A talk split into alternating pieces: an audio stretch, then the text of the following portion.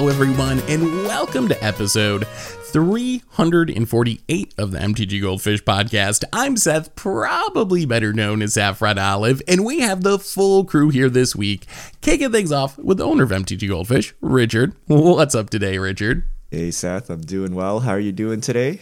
Oh, I'm doing good. It's been a, a, busy weekend. I've been moving this weekend, trying to get stuff into my new place and organize, but I'm excited to talk some magic. I haven't had much time to play magic over the last couple days, so uh, I'm really hyped that we get to talk some magic today. But before we get into that, we got another co host in Krim. How's it going today, Krim? Morning, Seth. Uh, it's going well. I'm pretty excited because, uh, yeah, new standard, rotation, everything. Uh, it's here. So it's been here, and now I get to play the format some more. Yeah, and that's actually going to be one of our big topics for today. We're going to talk new standard stuff. Also, want to talk about a, uh, couple of tournaments. One that is going to be happening, one that was supposed to have happened. So we're going to start talking about uh, some tournament news and then just talk a bunch about standard before answering your fish mail questions. So that is the plan for today. Before we get into it though, a reminder that our show today is brought to you by Card Conduit. And you've probably heard about them from us before. They're a great way to sell your magic collection. And Card Conduit is offering a new service that's geared towards selling smaller batches of valuable cards with reduced service fees with their curated shipment service, you can sell your cards for the best available buy list price with only a 5% fee. And just like all of Card Conduit services, you don't got to sort your cards, you don't got to grade them, none of those hassles. All you got to do is safely package them up and ship them out, and you'll get a detailed report with the results. So you can check out Card Conduit's curated shipment option as a way to buy list up to 150 cards with fast processing, optimized prices, and the low, low service fee of just 5%. And right now, you can even get another 10% off by going over to Card cardconduit.com slash goldfish. So Card Conduit, they're the easiest way to sell your magic cards. And a big thanks to them for supporting our show today. And uh, let's talk some magic. Let's start with a, a couple of tournaments. I think uh, one of the big pieces of news of the last week was Wizards partnering with Metrino, I think it's called, an online tournament service provider. Uh, Richard, what uh, what is the news with that? What happened with Metrino? All right. So out of left field, Wizards was like, hey, look, we've partnered with Matcherino Matcherino to run online tournaments, and Matcherino is like Melee, except it's uh, not Magic specific. Uh, it seems to be like big in other esports uh, games. Uh, but so Wizards partnered with Crokeyz, Team Liquid, Matcherino to launch this tournament. Uh, tournament only had like $300 worth of gems of payout, which was a very small amount given the names that we're seeing here. Uh, but it was free to enter, right? It was free to enter, but they had technical difficulties. People could not submit Midnight Hunt deck lists. And then at the last minute, they had to cancel the event altogether uh, due to technical difficulties. So, uh, disappointing on many, many, many levels because when we first saw the news, I was like, oh, wow, we're actually going to get like in game events right? Uh, community run in-game events. But then turns out no, it's actually just like melee. But like okay, you know they're they're going to officially support kind of like a melee clone, and then maybe you know we we get like this new organic ecosystem. Uh, but that didn't turn out well. The the prize pool is very lackluster, and then it actually did not work at all. So that sounds like a Wizards digital slash esports endeavor if I've ever heard one. well, yeah, like uh, so I, I, don't really know Matrino. I don't play fighting games. Apparently, it's big with Melee and other fighting games. My question is, why not just go with MTG Melee? Like, Melee is really sweet. I don't play a lot of tournaments, but I've played a few tournaments through Melee, and I've been really impressed with just how easy it is to use, how smoothly the tournaments run. So I was really surprised because I figured Wizards, if they were going to do something like this, they just partner with Melee, which is like the magic version of Matrino anyway.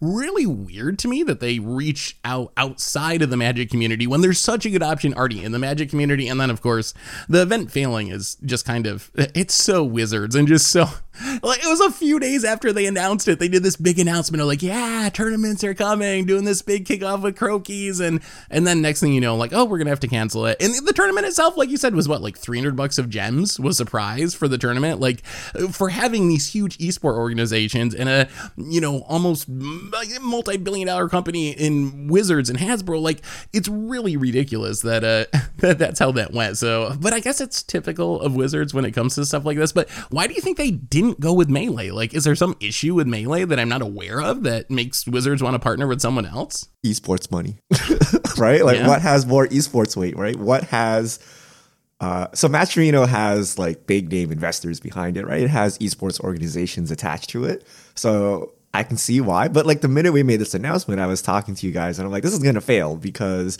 Melee is made specifically for Magic, right? So it has all the stuff you need for Magic players, uh, and Matcherino does not, right? So they had to have built it for Magic.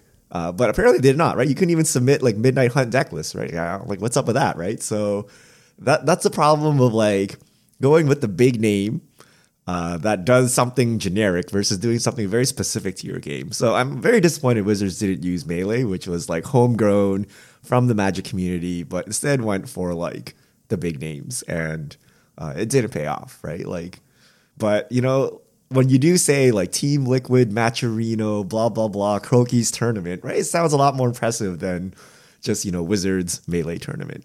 So that was the angle they were going for, but it didn't work out. I do you think there's ever a chance that maybe Wizards tried to buy something like buy or like uh, work out a deal with Melee, but maybe uh, Melee wanted more, I don't know, I guess financially to, to make a contract work. I mean, it's very possible, right? When, when you have big investor pockets, right? You can be like, here, have this for free, right? Whereas Melee is like, oh, we got to pay our bills. You need to pay something, yeah. right? But I don't know the specifics of the deal. But I mean, I, I mean, isn't it? Isn't it Brad Nelson who who kind of like founded or was like a big part of founding Melee? And I he's like, so. I mean, yeah, Brad's a, a long time Magic pro who was in the MPL. It knows all the WotC people. So, I mean, obviously, I don't know the details, but I would imagine that uh, that it, Melee would love to be partnered with Wizards if it worked out. I have a hard time imagining Wizards going to Melee being like, "Hey, let's do this," and Melee being like, "Nah, like we're not interested." So maybe they couldn't work the numbers out or something. I guess you never know, but it definitely I would lean towards Wizards going to the big name esports, you know, hashtag esports or whatever, and and having it actually be the wrong choice in this case, just because Melee, like Richard said, is built for Magic when Matcherino is built for fighting games. And I'm sure it's really good. I've heard people who play fighting games say that Matcherino is really good for fighting games, but it just might not support Magic the way it needs to yet. So, ah. Dis- disappointing for sure. Those three hundred dollar esports dollars, you know. Like. I mean, that it, it, why, why isn't so that an little? insult? isn't that an insult? Like, it's Team Liquid, one of the biggest esports organizations in the world. It's Crokeyz, the biggest Magic streamer in terms of views, I believe, or at least one of the biggest Magic streamers in terms of views. And it's Wizards who's making more money than ever in their big kick. And this isn't some random, you know, F and M event. This is their big kickoff of their partnership, and the price is three hundred bucks in gems. Like that's. Oh, in-game yeah, currency, three hundred dollars. Could could it be a little more generous though? That, I mean, that, that's gonna throw off the entire economy of Magic At least throw in some. At least throw in some uncommon individual card rewards, Wizards. Come on, come on now. Uh, all right. Uh, in other tournament news, maybe more exciting tournament news, uh, we got some paper magic on the horizon. We got a big announcement from Channel Fireball that in uh, November, just before Thanksgiving, they're doing a um, MTG Las Vegas weekend. So not an actual Magic Fest or GP, but apparently it's going to be a little bit like a GP Vegas. They have a modern main event. They have a Innistrad Crimson Vow sealed main event, fifty thousand dollars in prizes.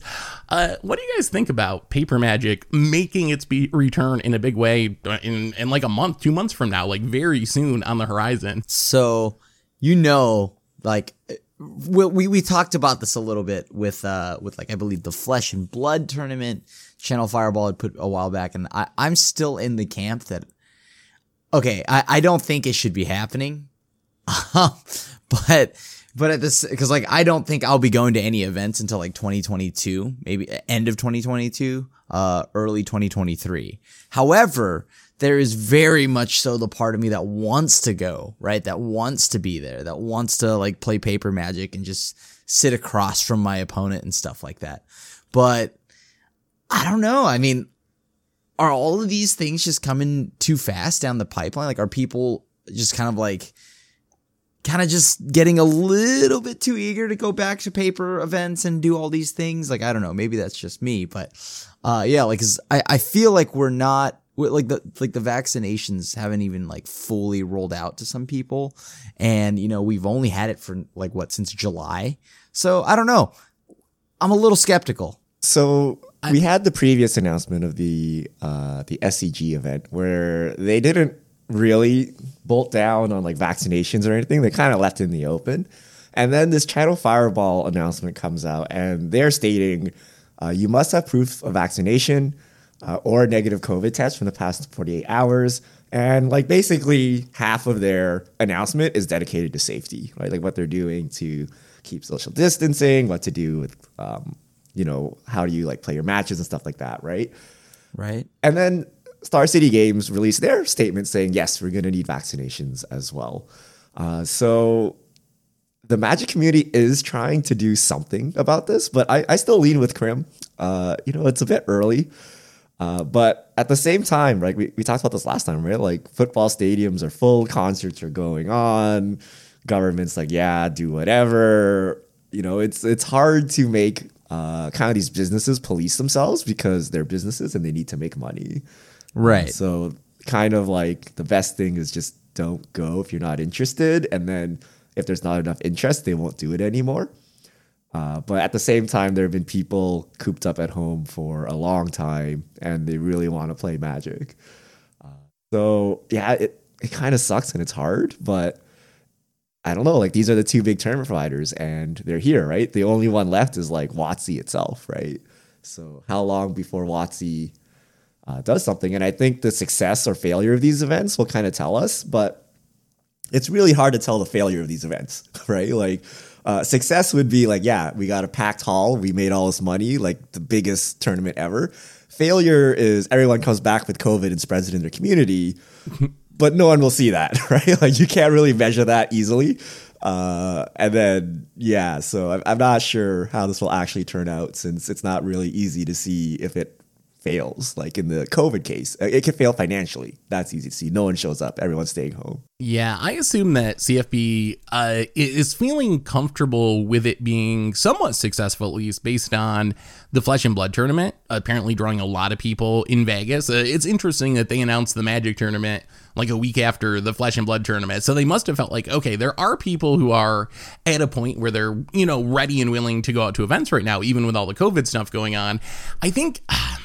Yeah, it's hard for me to come down too hard on on Channel Fireball or Star City for throwing tournaments just because so much stuff is open now. Like uh, I was watching the Bills game yesterday and they had a packed stadium full of people and they have a vax requirement now that uh, some people are very upset about, but I think it's a good thing. Uh, so it's the world is opening to these big events uh, does Magic need to not throw big events because uh, even though everyone else is, that seems a little weird to me. I would say that it's, uh, in some sense, is it wise? I don't know, but everyone's doing it, and that's I know horrible, horrible reasoning to be okay with that. But, like if, but if everyone's doing it, I can see why Star City Games and Channel Fireball would. I would just encourage people to go with their own comfort level. Like just because there's a tournament, even if you want to go to the tournament, doesn't mean you have to go to the tournament. And if you are not in a place where you feel comfortable going to a big event that's you know out in Vegas and who knows where compared to where you live, then uh, then don't go to it. And there's nothing wrong with waiting. And that's I think where I am as far as Vegas.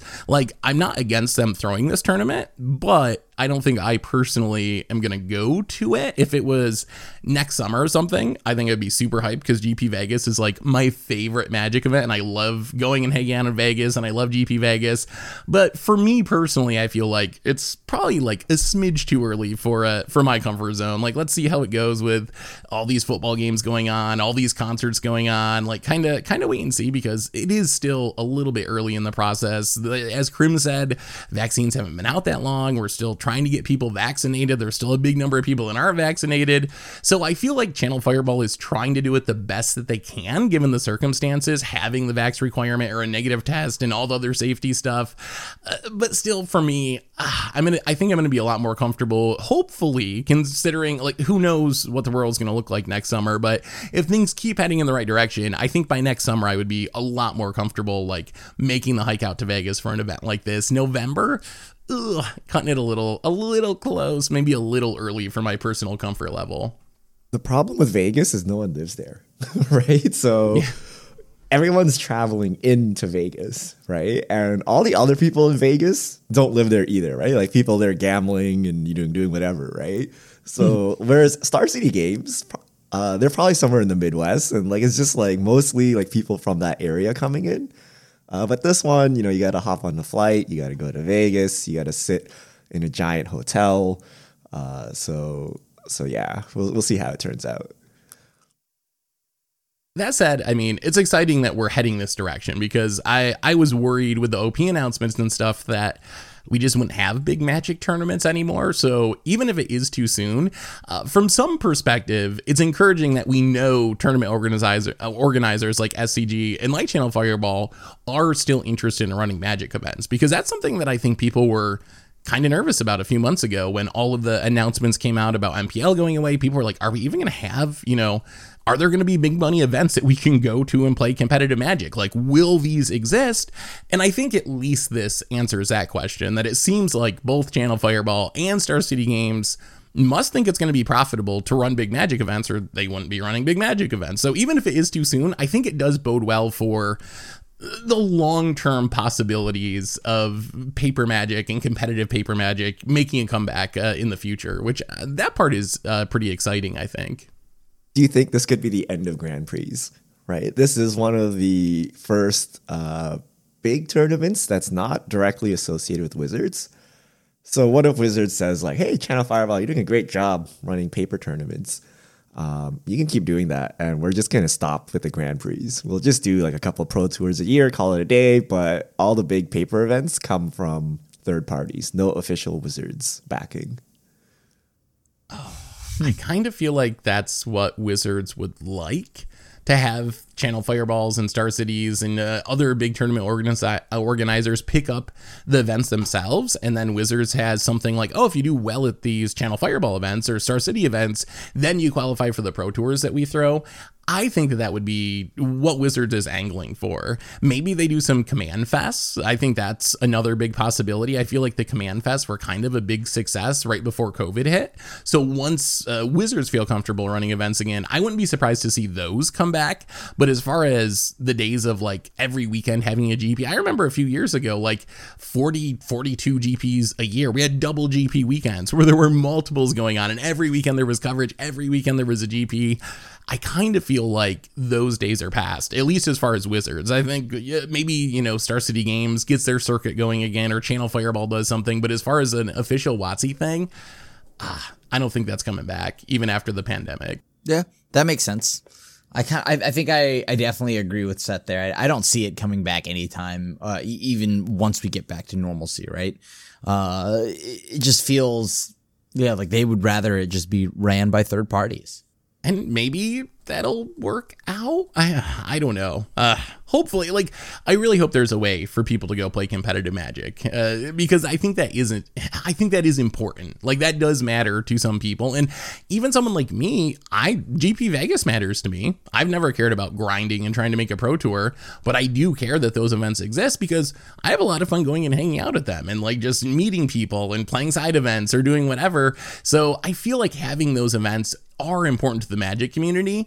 And I do feel like uh, there has to be something from Wizards to incentivize it to keep that going. There has to be, you know, the pro tour at the end of the tunnel or some sort of support from Wizards because it's hard for me to imagine.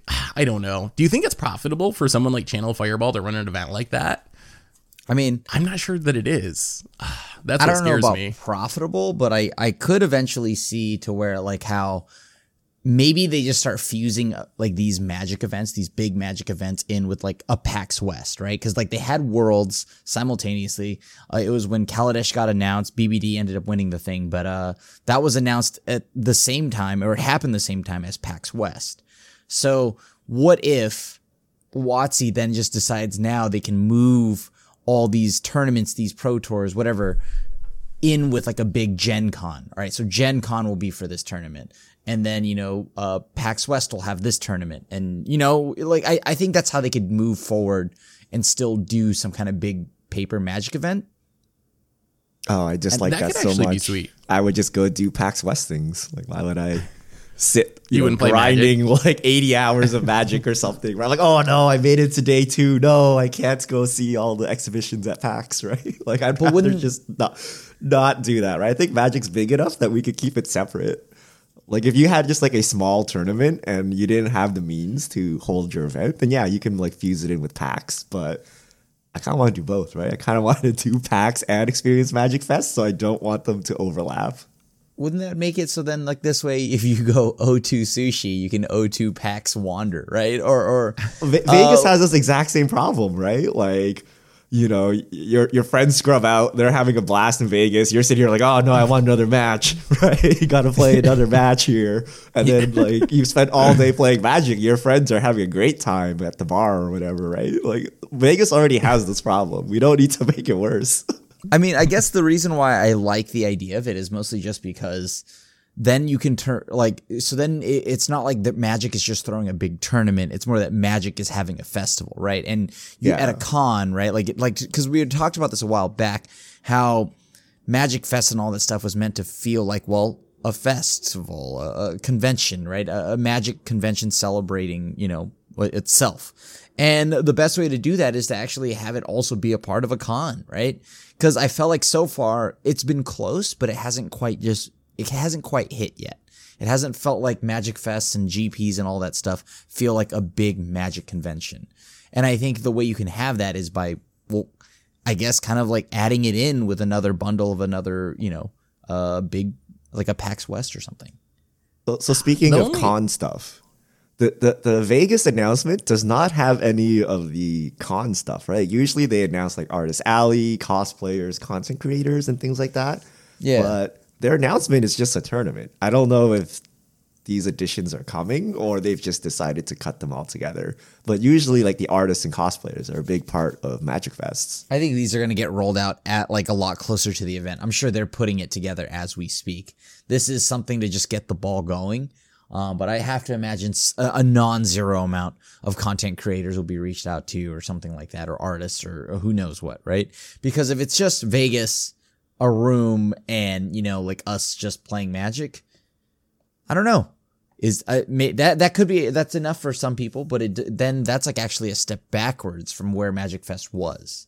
But then again, they've also gone ahead and said that this is not a Magic Fest. So what is it? Yeah, I mean, SCG at their SCG Con, they did announce at least a bunch of artists and some pretty interesting. Like Drew Tucker is someone who makes some art that I really like. So, and Christopher Moeller's on there. So, Mark Poole. So, there's some pretty big name artists. So, we know that at least SCG is heading that direction. I would also guess that Channel Fireball is probably going to announce stuff like that as it gets closer. I really feel like they threw this together rather quickly. Uh, my, I, I almost feel like they like had this idea in the back of their minds, and they were like, "Well, let's we're doing this flesh and blood thing. Let's see if anyone shows up." That was a success, and they were like, "All right, let's do magic. Like, let's announce the date. Let's do it. Let's get it going." So I wouldn't be surprised if they're still figuring out the artists and cosplayers and that end of stuff, but I, I would expect that they will be coming. Well, any other thoughts on tournament stuff before we talk a little bit about standard, our new standard format? All right, let's let's talk some standards. So we have new standard in the Innistrad Midnight Hunt standard. We're what like uh, a couple of weeks into the format digitally, and I have really enjoyed playing the format. So let, let's start there. Let's start with an easy one. Have you enjoyed playing standard so far, post rotation? I, I will say yes. I've had the time of my life playing this standard, but that's because I haven't had to see an Eldraine card. So I I I got like ran over by werewolves and I was like, you know what? That's great. It, That's it is awesome. so it is it is kind of true. Like you get that beat down, and at least you're not getting you know Bone Crusher gianted or like Emergent Ultimatum. So it kind of feels okay, even if you're like getting crushed just as hard by some Yeah. new Innistrad stuff. Well- so I I wonder though, like. Do you think that means this standard is good, or or is, does it just mean that last standard was so bad that any standard looks good compared to it? I, I that's the thing I'm trying to like figure out for myself, right? Because obviously my view on this standard is definitely tinted under the light of like, oh, rotation. It can't be worse than last two years, right? So, so like not having to deal with the Okos and all of that stuff and what felt like the longest standard life I've ever played through. Um, yeah, like at the same time, like I think there are cool things that are happening in this standard format. Uh, and as I, and it feels like I, I love the fact that we've returned to, like, I guess, returned to an older, more familiar form of power levels when it comes to magic. Like, if I, if the biggest concern I have is like some kind of aggro deck, I think that's a good thing. Or, or like, like that's, that's, that's why I'm like so pumped on this format. Like getting stomped by werewolves, getting stomped by mono green. Yes, I hate green and I hate Ranger class and Esika's chariot, but at the same time, it, is it that bad? Like, is that a bad thing? I mean, Esika's chariot is like an easier to kill Gideon. Um, and, and I mean, like, not to say that it's a weak card, but like, yeah, like this format has shaped out to, uh, shaped up to be, well, fun. Yeah, So I I've- mean, I have. I'll go ahead, Richard. Have you played? Have you played standard? Yeah, so uh, I, I I've executed my plan of just playing on Moto. uh, it's actually worked out pretty well. I'm actually shocked at how fast the matches fire off. Um, but all I see is Rangers class and Chariot and Epiphany. Oh, yeah. And it's kind of rock, paper, scissors, right? Like you play something that's not green, you get beat by green. Unless if you are playing green, then the blue deck beats you. And then that it's like that kind of rock, paper, scissors. But the chariot is just like all over the place. Like the chariot's quite obnoxious. Now, is it Eldraine obnoxious? Probably not. But it is everywhere. I, I feel like I see chariot like literally every match. I mean, you got to think about it this way. These are cards that were played during an Eldraine standard. right? So like they saw play. They weren't like the best cards in the deck, but they were there, right? So so that means that if they, you know, like if they were still getting some play in that kind of format, there's definitely some power. Notice how Goldspan, notice Alrund's Epiphany, even Esika's Chariot showed up here and there, right? So, like, these are cards that had its time in an Eldraine standard, so I'm not surprised whatsoever that they're dominating this format. Ranger class was already really good uh, as it was moving into rotation. I think Ranger class is an absurd card, uh, and I think oh my god like, like like what is that green like right now the green shell is just four Esika's chariot four ranger class whatever else you want to throw in there Wrenn. I think Wrenn's in the the staple Oh, yeah. level too. Wrenn. Wrenn and seven. yeah wrenn and seven so- uh, like in there somewhere but like legitimately it just feels like most of it, it like the core of any green deck is already there there's eight cards that are just auto included so i'm almost at the point now where i'm i've i've been trying out esper control and i've been playing it with the main deck uh remo- like whatever disenchant from kaldheim that gains me four life so like the, at this point yes it is it is esika's chariot is everywhere it's very powerful but Yeah. So is it bad? Like, do you do you think it's bad? Like for the format? I mean, okay. So I I have mixed feelings on this. On one hand, Richard's right when he says it feels like Esika's chariots everywhere. That's is. true, and the numbers back that up. Like we don't have huge tournaments yet. We had a standard challenge. That's probably the biggest tournament of the week.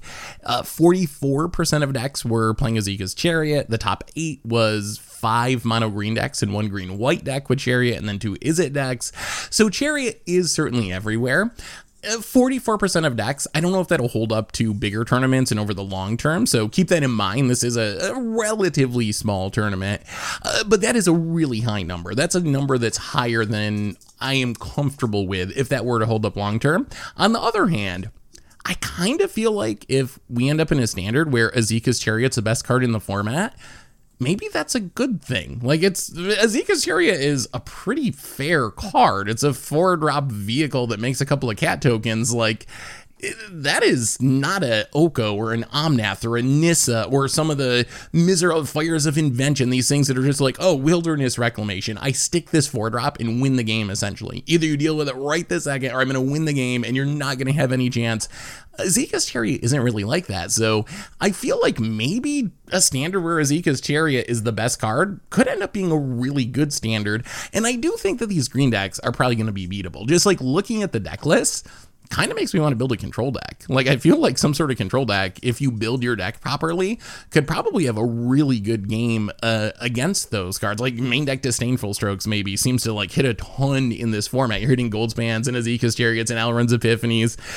I think the most unfair card is really Alrund's Epiphany. I'm still like more concerned about that just because it feels less fair to me than Esika's Chariot in the games where your opponent just like chains together two or three of them and you're kind of like helpless and just lose those games are probably my least favorite games that we have in the new standard, but really, I'm still enjoying standard, and I'm not convinced that a standard where Esika's Chariot's the best card is actually a bad standard. Like, I, I think that might be a really good standard after what we've had recently. I, I do think Alrund's Epiphany should be like just on the chopping block, get it out of here. Not because it's like the most broken thing in the entire world, but because the play pattern's miserable. I hate extra turns. And you know what? That was a card that definitely saw play in Eldraine. And uh yeah, like I don't know. I really just don't like extra turn spells. Wizards needs to stop making them in standard. You want to make them somewhere else outside, like sure, go make them in Commander or something, right? Go make them elsewhere, maybe modern, but just stop making them in standard. They're never a good time. And, and on top of that, like the cards that I hate most in this format are actually Ranger class and Alrund's Epiphany. These are the cards I like to call it. Uh, if you've watched my stream, I call it the face roll cards, where if I just rolled my face across the keyboard, these cards will do something and I'll probably win. Right? Like, and, and, and, uh, like the thing here, like, I just don't like those two cards. I think those two cards are just absurd. And Alrund's Epiphany is huge. I think that should just Get just delete it. Just delete it. Stop printing extra turns. I I I'm I okay hard with agree with. Epiphany though. Like I'm okay with Wilderness Wreck, right? Maybe the deck was too strong, but you had to build around the card, right? Wilderness Epiphany is a build around me card where it goes in like a very specific deck, right? You can't just jam it in any blue deck. Where Ranger class and Chariot, like you playing green, just throw them in. Like there's no synergies, there's no combo, there's nothing, right? It's just grossly overpowered for its stats. So if you're playing this color, you just throw it in. You're playing aggro, throw it in. You're playing mid range, throw it in. You're playing control, you can probably just throw it in anyway. Right? Yeah. That's I don't like those kind of cards. So I'd rather just have Epiphany, but like tuned correctly. Right? Like maybe it's a little too strong. Maybe it doesn't need to make two birds. Right? Maybe you should just die with like no chump blockers, right? But Battle against the birds. but you it's its own deck, right? You have to build around it, and when you successfully build around it, you get rewarded with like a good deck, right? So I think that's fine. As opposed to Rangers class, like why would you never throw it in a green deck, right? It goes in every green deck unless you're not playing creatures or something, right? Which why would you do that, right? So I I I think I I think I disagree with that to some extent. Like, yes, I think it's true. Rangers class, you're just sticking in a green deck, or uh, Esika's chariot is sticking in a green deck. But I do kind of feel like Alrund's Epiphany is sort of like that. I've noticed when I play decks and they have blue mana in them, and I don't have Alrund's Epiphany. As I play the deck, I'm thinking, wow, I, what can I cut for Alrund's Epiphany? Like, I think this deck would just be better if I had four Alrund. I was playing like a blue black zombie deck where I was splashing blue for counter spells. And I was thinking, like, this deck would probably just be better if I had four Alrund's Epiphanies, because why wouldn't I play Alrund's Epiphany? I can cast it, and it's that good. And I think the tournament results sort of reflect that. Like, is it something, either Control or Dragons is the most popular home? But there's some, like, Werewolf, Temur, Werewolf, like, aggro style decks that are playing, like, Reckless Storm Seekers and Kazandu Mammoths and Magdas, and they're playing for Alrund's Epiphanies. That's another one of the decks that showed up in the, the top 32 of the challenge. So I don't know if it's that much of a build around, really. I, mean, definitely it- agree with Krim that I think we just shouldn't print extra turn spells in standard for a while. Like, gi- give it a break. I think maybe we've just power crept too much, and extra turn is just too valuable now. So maybe just don't print them for a few standards and and see what things look like Or without any extra turn spells, or make them like ten mana or twelve mana, like some ridiculous cost where sure, like it exists, but then you really have to build around it. Like then you got to be like dedicated hardcore ramp if you're ever going to cast it. Yeah. And I and I mean like for once again like I don't think Alrund's Epiphany is like it needs to go on a power level thing. Uh, I think that it, it's more of just like play patterns and annoying, just really annoying and just not not fun really. Um, and and however, I do think that with Richard though, I do kind of agree with Richard in that like you know these these green cards are thrown everywhere. It doesn't matter what what deck it is. If it has green, it's gonna play that like it's to the point where now I can safely play disenchants in the main deck and know I'll have a ton of targets. Yeah, I mean that is that is a concern. What do you think about the control theory, Krim? Like is control an answer to mono mono green? You probably are the the best control player of our group. Like, is that a legitimate answer, or do Ranger class and Esika's Chariot just offer so much value on like difficult to kill permanent dykes? Talking about main deck disenchants and whatnot. Like, is that even a possibility, or does the deck just beat control because these enchantments and artifacts are really really strong and good against control? I mean, I was playing just blue black and then I had to add white because I needed vanishing verse. The issue here is that everything from green is now a must answer. so, uh, yeah, like there's a few key cards, but control is, I guess it's okay, but eventually you're gonna have to tap out. You have to s- sweep the board because you know, like uh, you can't like Annul is legal in this format, and if you're really gonna try to pack some annul, you gotta have it in your opener because Ranger class comes down on two. If you're on the draw, you're good luck, right? So I, I I don't know. I feel like control is okay, but it's not as favorable as you would think unless because like okay the best control colors let's say you go blue black blue black struggles unless you use feed the swarm at sorcery speed which is then followed up with another ranger class because you tapped out right? Or another Esika's chariot. These aren't like like they don't mind losing them because all these cards have already given them value. I've already gotten my 2-2 i've already gotten my two cats. You are now taking your turn off to answer this. And it's yeah it, it's kind of like a a really bad snowball for you. So, So I've been playing mono green. I only lose to control. control like destroys me. Like they uh like Izzet controls or whatever. So what they do is they just like bounce your rangers class and then they like take extra turns and then like kill you. And you don't have the reach to uh get there. So usually they they play cards to dig ahead of you. So once they stabilize, which isn't actually too hard, uh, you know, I get destroyed. I, I don't know what I'm doing against control. I, I need to learn how to sideboard or do something. I don't know what the tech is, but I'm getting destroyed by control. And then green mirrors are a flip. And then if I play green versus something else, I probably face roll them. Uh, my creatures are too big. Uh, but that's how I've been seeing it. So I don't think like green is unbeatable, right? But the question is, if you put all your resources into beating green, do you still have a legit deck for the rest of the field? Um, but Epiphany's a good card, man. You you just like one for one Epiphany and you're ahead, right? You got two birds and you got extra card. You got like an extra like seven mana to work with, right? And you can usually pull ahead if you're not already in shambles by the time you cast your Epiphany. Yeah, I think I think control at least has a chance. I think it's it does. interesting that it does, but it's don't any- as favorable as you would think it is, especially Yeah, uh, I- like I against. think that's also true. Maybe if it's like mono green, you have a shot, but like against red green with wolves, I still think that like I, I'm surprised that wolves, you know, like hasn't been a little more popular uh, on the the competitive, like I guess the first challenge or whatever standard challenge event. Yeah, I think one other interesting aspect of the format, and I think this is partly because of the green decks, is we don't really have a mono red style deck. We don't even really have mono white. I know it exists on the metagame page, but if you look at tournament results, mono white hasn't really been good. Eh, So we don't really have that dedicated, like, I guess green is sort of aggro, but when you're playing like, you know, a bunch of four drops and you're playing maybe a five mana planeswalker, it feels kind of like a mid rangey style aggro deck. We don't have that really fast low to the ground aggro deck, and I don't know if we will. Like, I, I don't know how a deck like mono red beatdown or mono white beatdown, how do those decks beat an Esika's chariot? Like, it's just not happening, right? Like, you just, they play that one card and they just flood the board with stuff and you just can't beat it. So, I don't think you can get in under those decks. So, that, that kind of leaves going the top of them, either with ramp or control, is the only realistic option because I don't think you're going to out aggro mono green or Gruul or whatever.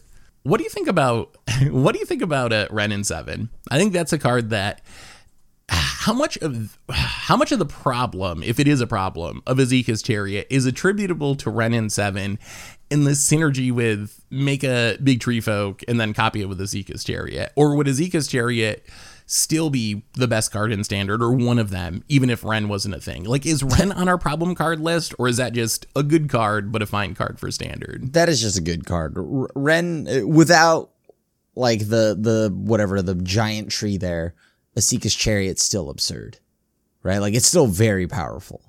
So I, I I think that Wrenn itself though is a very good Magic card, and is also a little underrated. Well, probably not so much by now, uh, but you know, like I think the card is powerful, and but but it would it, it's Esika's chariot doesn't need anything. That's the thing. It doesn't need anything to make it good. It itself resolving is good. The chariot costs one less, right? and it's not legendary, right? Or no, the it cha- is. chariot It is legendary. It is. but, it is but legendary. you get Thankfully. the cats. You still Right. get the cats, which can crew your existing chariot. So drawing multiples is not uh, Yeah. too bad. But the chariot's just easier to cast. It's just four versus five, right? So, you know, if you're you're playing aggro, Esika can be the the top of your curve. Whereas Wrenn seven puts you like squarely in mid range. Although I guess aggro decks still play it, but they're not really aggro. I think at that time, right? They're they're really trying to play the mid range game. Uh, but I think they're all related, right? Like you have a strong green curve, right? So you you can curve Chariot into Wrenn, or you can just go Chariot by itself, or you can go Wrenn by itself, right? So uh, I think it's just a strong curve. But Wrenn and Seven play has gone down as more decks have come out. It was all over the place on the first week, but by now, like Chariot is outpacing it. Uh, so we'll see how the metagame actually resolves itself. Yeah, I feel like if dragons continue to decline, then Wrenn probably declines alongside of it. Because I always felt like you needed Wrenn to deal with like the Goldspans or whatever to make this big blocker to slow to slow down those decks. But if there's not as many dragons, then it, maybe it loses a bit of its appeal. I know for me, maybe one of the biggest surprises is actually Divide by Zero. That's a card that I saw a lot in standard 2022 and I thought, okay, like whatever, it's best of one. In best of one, you might as well play lessons to get some value out of your sideboard, but we'll see if this actually works in best of three. But every time someone plays a divide by zero against me, or almost every time, it is really impressive. It's almost like a remand in standard, the value that you get out of it, being able to bounce a spell back to your hand or even bounce something from the battlefield and grab a lesson from your sideboard. So I think for me, that's been maybe the biggest shock is just how good that is, in that lessons might actually be a little bit playable in, in best of three standard alongside best of uh, one. Has there been any kind of sleepers for either one of you that you were just kind of surprised by that were better than you expected? Uh, you know, I think Divide by Zero was kind of not really a surprise for me because I mean, I guess I had been playing with it since like standard 2022 and it just felt amazing. So I think this feels like a primed format for lessons. Uh, but I, I, if we're talking about cards that I think actually kind of like are still uh, a little underrated, I, you know, I really do like Weathered Runestone. Um, but I don't know if that's gonna still be true as the week progresses. But I I do like at the first couple of weeks with you know whatever that new collected company with you know Ranger class. I've had a very good time playing Weathered Runestone to prevent people from like being able to cast off the top of their library. Um, that's one of the cards that's been just kind of kind of like yeah like another Grafdigger's Cage. Um, other than that, I I think Vanishing Verse is amazing. I think Vanishing Verse is like probably like just it, it it's probably the best removal spell in the entire format. Oh, it gets everything. There's like Yeah. hardly anything that that doesn't get for two mana instant speed, and it even exiles. Like, yeah, that is such a great removal spell. That, I think that's a reason to play black and white in your deck. Really, like getting that unconditional removal. Yeah, that and Portable Hole have just been really, really solid. Um, on top of that, Fateful Absence has also been another good one. So I, I, I have really liked the removal here. Uh, what's the unsummon? Fading Hope? Yeah, or fading something, yeah, with the scribe. yeah. yeah. That ridiculously good. like when I saw that, I'm like, that's a tempo card, but I just lose to it with control decks because because Epiphany is so strong.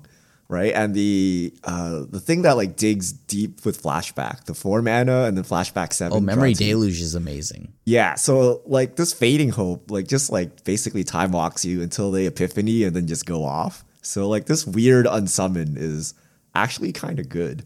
So I, I've actually been blown out by this a lot, and I did not expect to be losing to unsummons. Yeah, that that card has really impressed me as well. The scry is a nice bonus.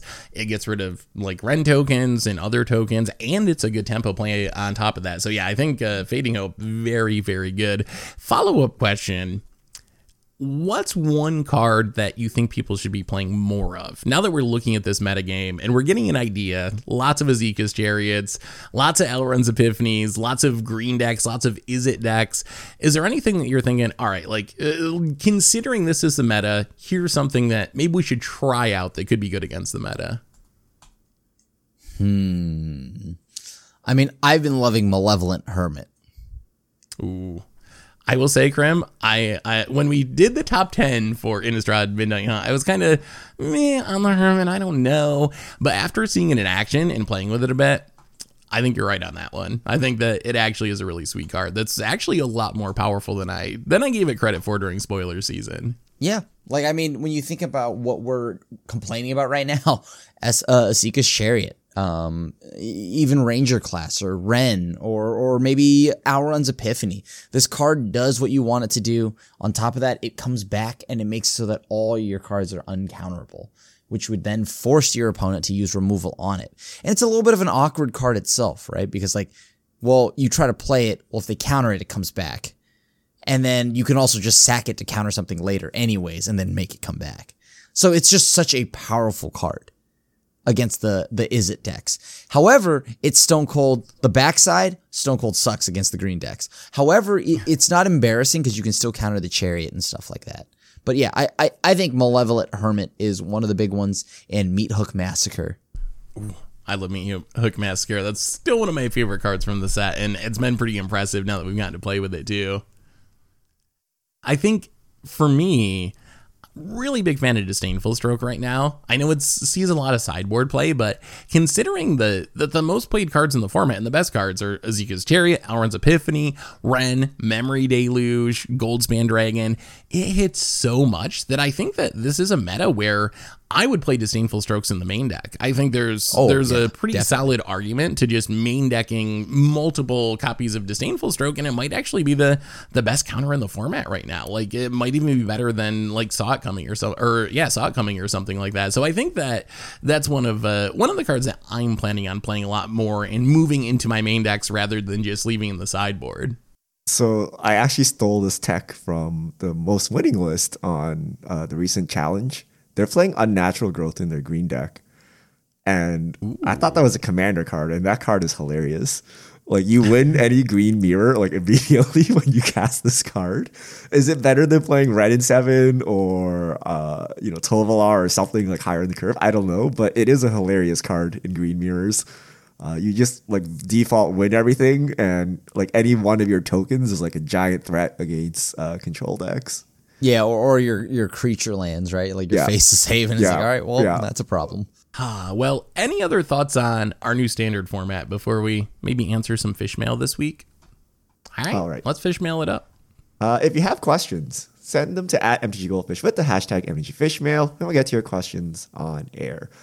11 Vicious. Could we have one stream a month where we do a watch party to catch Seth up on all the pop culture he's missing out on? Let's start with John Wick. Oh, you know, you know how many years it's gonna take with one stream a month for me to catch up. They, they they keep putting out new relevant pop culture stuff, so I don't know if I'd ever catch up. I think I just keep falling further and further behind. But that would be kind of fun. I'll have to look into it. I don't know. I don't know the legality of streaming something like that on Twitch. Can you just put on John Wick and watch it with your you know followers on Twitch? Is that a, a legal thing to do? but I would be down to If- do that at some point if it's actually like legitimate and legal and I'm not going to get like banned from Twitch or something for doing it. You have the Amazon watch parties. So as long as everyone has an Amazon account, they can watch it with you. And if it's on Amazon. Yeah. Hmm. It's John Wick on Amazon. What we need is we just have we just hire content creators to recreate John Wick Yeah. Yes. in our Yes. own vision. That's what we need. Yeah. Oh, yeah, it's a cool idea though. I would I would be down with doing a goldfish movie night sometime. Maybe maybe do an against odds poll on what we watch uh, out of the things that I know nothing about, and then uh, watch what everyone gets the most votes. So yeah, I'll look into that and see if there's a way we could do that because that could be fun. Uh, Chef Cheesy nine one five. Seth put out a tweet about being happy with the current meta. Do you think, with the amount of content creators today, that the majority of players burn out on the major cards being played, e.g., Wrenn and Chariot specifically? Wait. Uh, what's the question so- there? I think with like the amount of content being created today is causing people to burn out over these cards. So I'm obviously probably a little biased because I'm a content creator, but I don't think that content is a huge part of it. I would say that arena is a big a big part of it. And in multiple ways. Like one of them being the amount of games you can get in super quickly and easily on arena, and the other being how hard it is to switch decks on arena. One thing I've realized recently is uh I, I got to mythic pretty early this season, maybe the earliest I've ever gotten to Mythic. And once you get to Mythic on Arena, and especially if you're not trying to qualify and you're floating in like the somewhere in the 80, high 80, mid 80% range, that's actually a really fun and interesting place to play meta, uh, to play Magic, because you don't have people who are trying to grind a Mythic, and you don't have people who are trying to qualify once they get to Mythic. So there's really no incentive to try to, you know, be the grinder who's trying to win every game. So you actually see a lot of different decks. I think I see the most diversity at low Mythic, and I feel like uh, Arena could be more like that. The economy and the incentives just push people to play those same cards over and over and over and over again because you can't get different ones or because you got to try to win to qualify for something or you got to rank up on the ladder. So I tend to point the finger more at arena and the ladder system and the economy than content creation but again i don't know maybe maybe as a content creator i'm biased and i'm missing the impact that content creation has on uh, the meta and people getting tired of it I mean, I, I could see where that's coming from, right? Because uh, like you have big streamers, you have like Crokeyz, you know, you have all of these streamers and people that kind of like drive people towards a certain card or a deck, right? And and it's a little bit of the well, you know, I don't really want to do the testing myself, so I'm just gonna take whatever card is, you know, whatever cards and decks have already proven results, and I'm just gonna keep playing that because my wild cards are rare to me, so I'm just gonna keep playing that.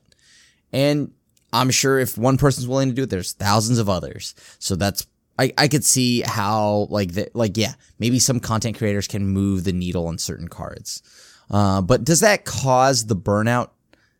I don't I don't I don't know if that's the direct cause of it. Yeah, I, I, think it's all kind of related. I think social media is a thing. Like if I'm playing by myself, I'm like Alrund's Epiphany. I'm like it's okay. It's a little obnoxious. But then I hear Seth talking about it. I hear Krim talking about it. I go on Reddit. I see it's the top post. Now the card which I was 50-50 on, maybe it's you know 80-20 broken.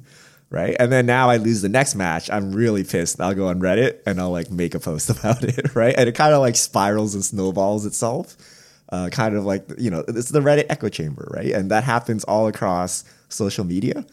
Uh, so I do think that does have an effect, right? I, I do think if we had this exact same meta like five years ago, you'd see a lot less complaints. Uh, people, Well- you know, you, you wouldn't have the same kind of like- would have never made it to the end of its life, pretty much.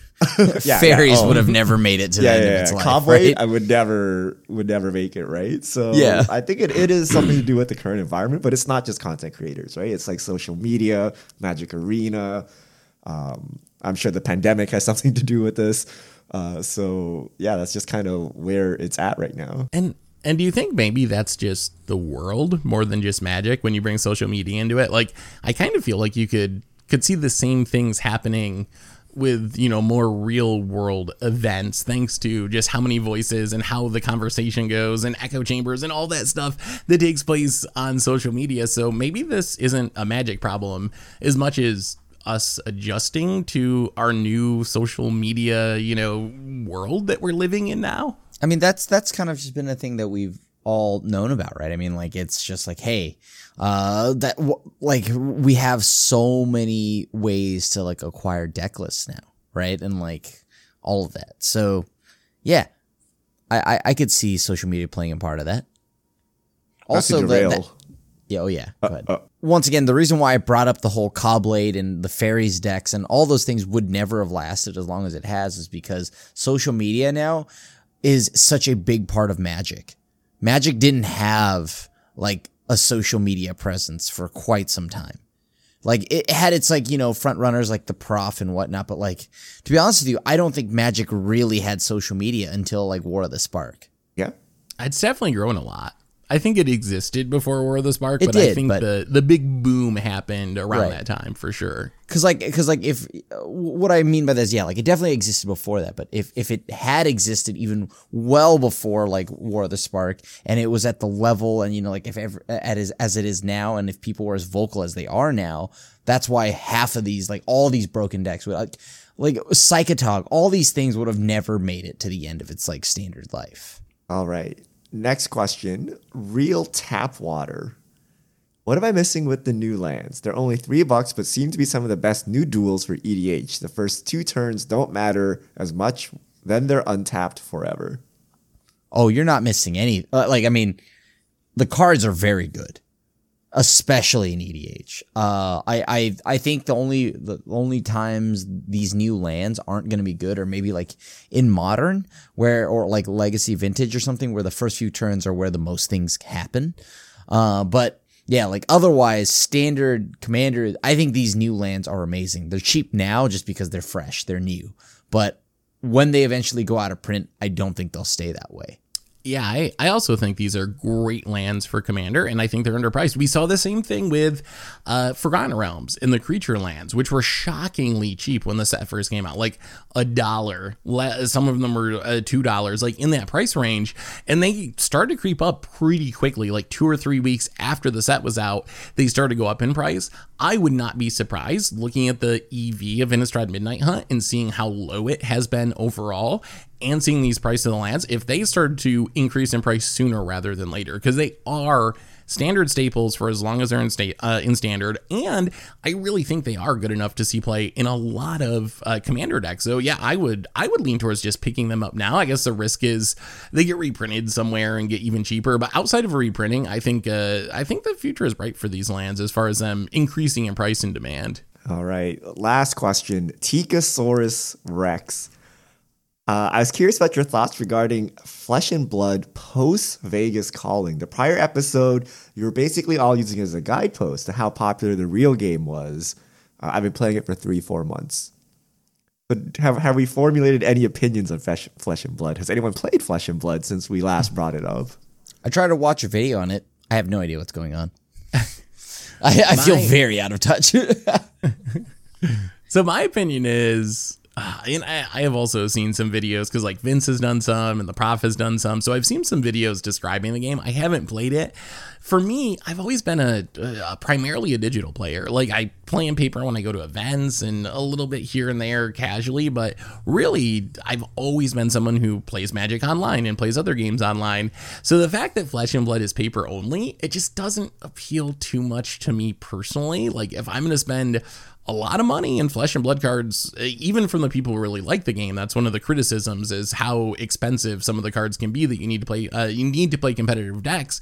If i was going to spend that amount of money on cards i would just build a new commander deck or something if i was going to put that money into paper. So it's not for me although if it's something that is exciting for you that's that's awesome. One thing i dislike is how there's been this kind of like rivalry almost or like people being i don't know salty at magic or salty at flesh and blood. Like they can both coexist and they can both be fun. And if you're not having fun playing magic play flesh and blood. And if you're not having fun with flesh and blood play magic. Like it doesn't have to be some competition thing. It's not like only one tcg can survive or something and you know that's the only one that'll exist. So uh, i do hope people tone it down a little bit with that and just let people enjoy things. I feel like some of it's like salty magic uh like spikes who are mad about organized play and like kind of take it out on magic by like really pumping up flesh and blood so i don't know uh like i said it's not really It's not really a game for me just because it's not on digital, but if you enjoy it, that's awesome and you should play it. Ironically enough, we need Magic Arena for Flesh and Blood, right? A free to play way where you play like jank cards, but you can learn the rules and you can see what the game is about before you like sink all your money in to like actually build a real deck, right? But the biggest problem for me, like Seth, is I'm not going to my LGS to play Flesh and Blood. I'm not even going to play Magic. Why you know why would I go to play Flesh and Blood, right? On top of that, I got to spend all this money to buy a deck. Like I need some free way to test it that's easy, right? Like I don't want to proxy cards here, right? Like it feels like a lot of work. Um, It's a lot of text to also remember. yeah, right. You got you basically got to learn a whole new thing. Where I'm like, I could just go play standard. I haven't played standard in a while. Let's go, right? So, um, Funny- but the the Vegas event was very popular and uh, it, it is successful. Uh, but with all these new card games, usually the first couple sets or maybe year or two are really good, and then it all falls apart. Like they're unable to keep power level in check. They're unable to keep innovating in card design or you know stuff like that. Not to say that Wizards is good at it still. Like I don't know, like maybe power level questionable or ban list questionable now, but Wizards was really good at sustaining the game, right, for uh, decades. Uh, and that's kind of the test for all these new card games. Can they keep up the hype? Because usually the first couple sets of any card game is pretty good, but Yep. it's usually a year or two later where the meta just all falls apart and it's a cash grab. And yeah, they just I mean- they just print whatever they can as much as they can and run the game into the ground. Yeah. Now whether that's going to be the case of Flesh and Blood, I have no idea. Uh, I I on the other hand of like you know what I've started also like I have picked up another card game. I just started playing. Did you know that you can build a Pokemon standard deck for like a hundred bucks? Ooh, I, Yeah. I did not know that. Yeah, like like a tier Pokemon competitive deck, like tier one, is like a hundred uh-huh. some dollars, hundred and five, like hundred and twenty bucks. And to me, that's just like wow, that's amazing. And there's a digital client, so like honestly, I I I think I've decided to just like I'm gonna start playing a lot of Magic and Pokemon. Like why not? And and there's a new digital client coming out, so I'm pretty excited for it. All right. Yeah, I'm surprised. I, Magic players. So if, if you like vintage style games, you should try Pokemon. yeah, everybody Like- storm. like yeah, everyone's storm, and like it's a real thing where you just run out of cards and kill yourself because you drew too many cards. Right? As a magic player, like, yeah, I'll take some cards, mm-hmm. sure, right? Like yeah, I'll draw more cards. I'll wheel again. I don't know, wheel. Yeah. I've, I've decked And, and myself. there's like What? wheels, wheels, and cabal therapies. Although if you get cabal therapy, it feels pretty bad in that game. Like, I won't, like, you're not so coming I can back. eas- I can easily draw myself to death in po- maybe I'll have to pick up Pokemon. Yes. You're gonna sounds love it. very, You're- you're gonna love much it. like It- it something I would like enjoy. vintage. like you, yeah, the cards are very powerful, and you need to be careful not to deck yourself. yeah, it's so much fun though. Hmm. Interesting. all right, I so might check it out. That's all time at Fish Mail this week. Thank you to everyone who sent in questions. If you have questions, send them to at MTG Goldfish with the hashtag MTG Fishmail, and we'll get to your questions on air. And I believe that that brings us to the end of episode 348 of the MTG Goldfish podcast. So, Richard Krim, thanks for hanging out. Thanks to everyone for listening. Thanks to Card Conduit for supporting the show. And we will be back next week to talk about whatever goes on in the world of magic. So, until then, have a spectacular week, everyone. And this is the crew signing out.